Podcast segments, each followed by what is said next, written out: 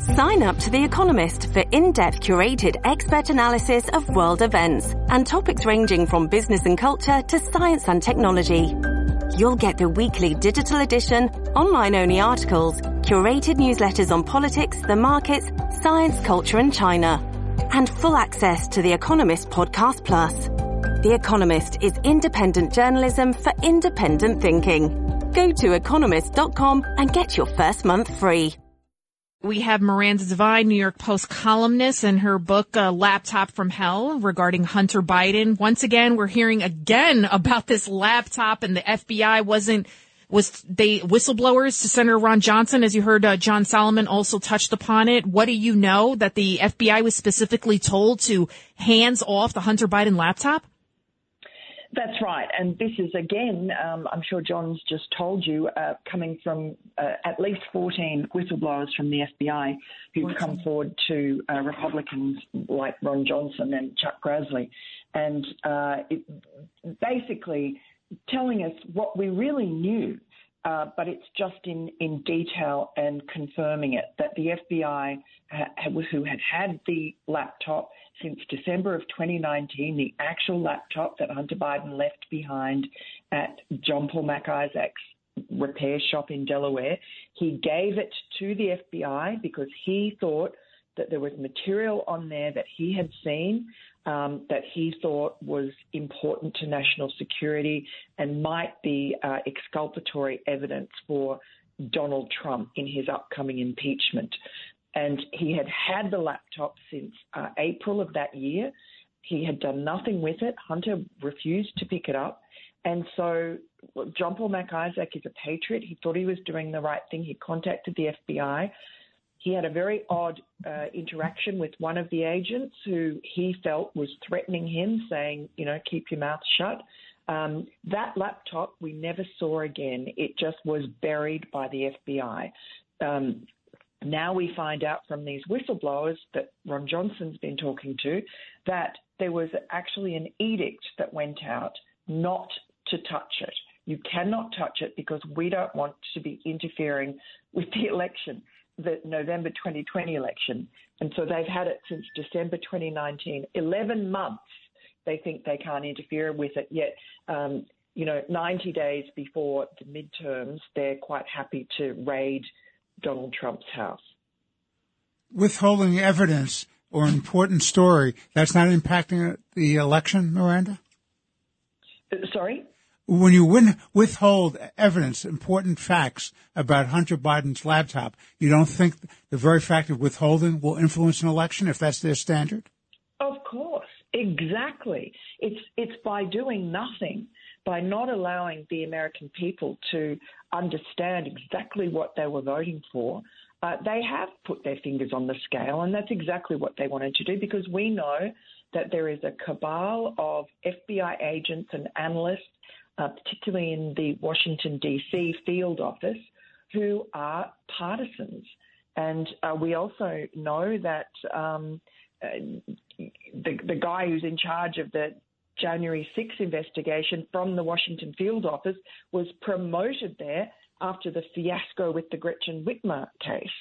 Uh, we also know that uh, there, there is an agent and an analyst, Tim Thibault and uh, Brian Auten, who also uh, put their hand on the scale of justice before the election and uh, were describing this laptop, one of them, as Russian disinformation and basically dissuading um, a- any investigations into it.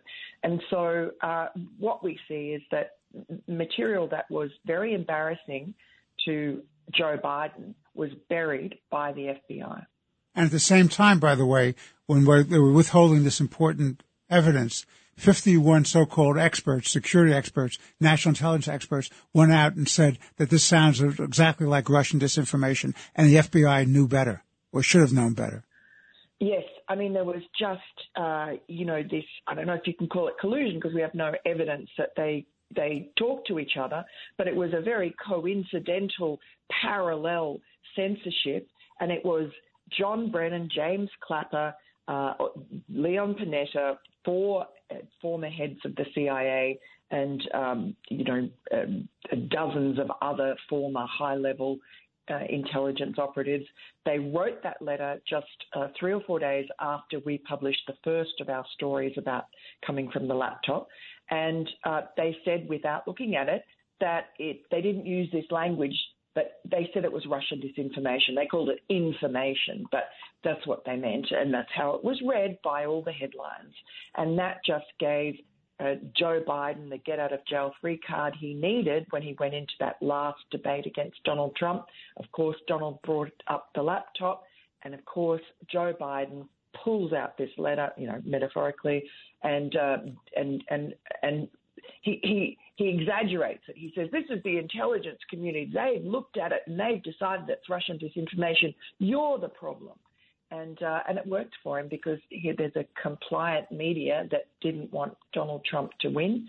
So all they needed was a couple of fig leaves, and uh, that's what John Brennan gave them.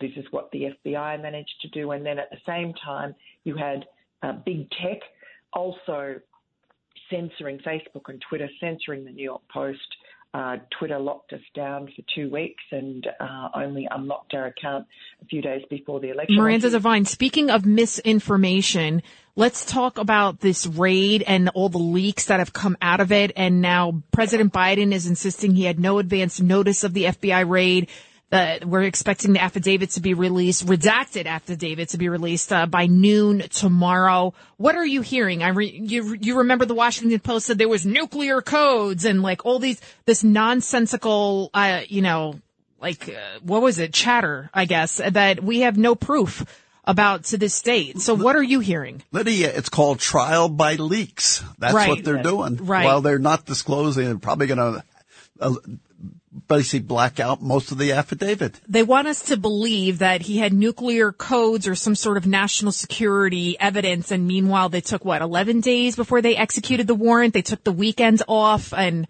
so, and now President Biden says he had no advance notice of the FBI raid, but we heard just from John Solomon that he obviously played some sort of role in this. What do you know, Miranda? Well, look, the leaks uh, really make a mockery of this attempt by the DOJ to to not release the affidavit, to uh, extensively redact it, is what we're expecting uh, when it when it is finally released, um, and because everything that could be on the affidavit, uh, much of it is has already been published in, of course, the same publications that ran all the leaks during the Russia collusion hoax, the Washington Post and the New York Times. Uh, they're all uh, selective leaks designed to make uh, Donald Trump look bad, designed to get the DOJ off the hook for what was a really botched we'll take a break. Then. Yeah. Oh, sorry. Um, sorry. No, no, no, no, no. Sorry, Miranda. Um, so I mean, yeah, the, the leaks, how redacted we have to break, that's what we were talking about. How redacted do you think this document will be? Will there be any sort of information in it, the affidavit? Look, I'll be very surprised if there's anything of worthwhile in there. I know that on the day of the raid, uh, Christina Bobb, one of um, uh, Trump's lawyers, uh, was told by uh, some of the DOJ lawyers at the scene that she couldn't see the affidavit because they wanted to protect a confidential human source, whoever that is, who told them, uh, you know, gave them the, the uh, I guess, the, the reason to, to do the raid.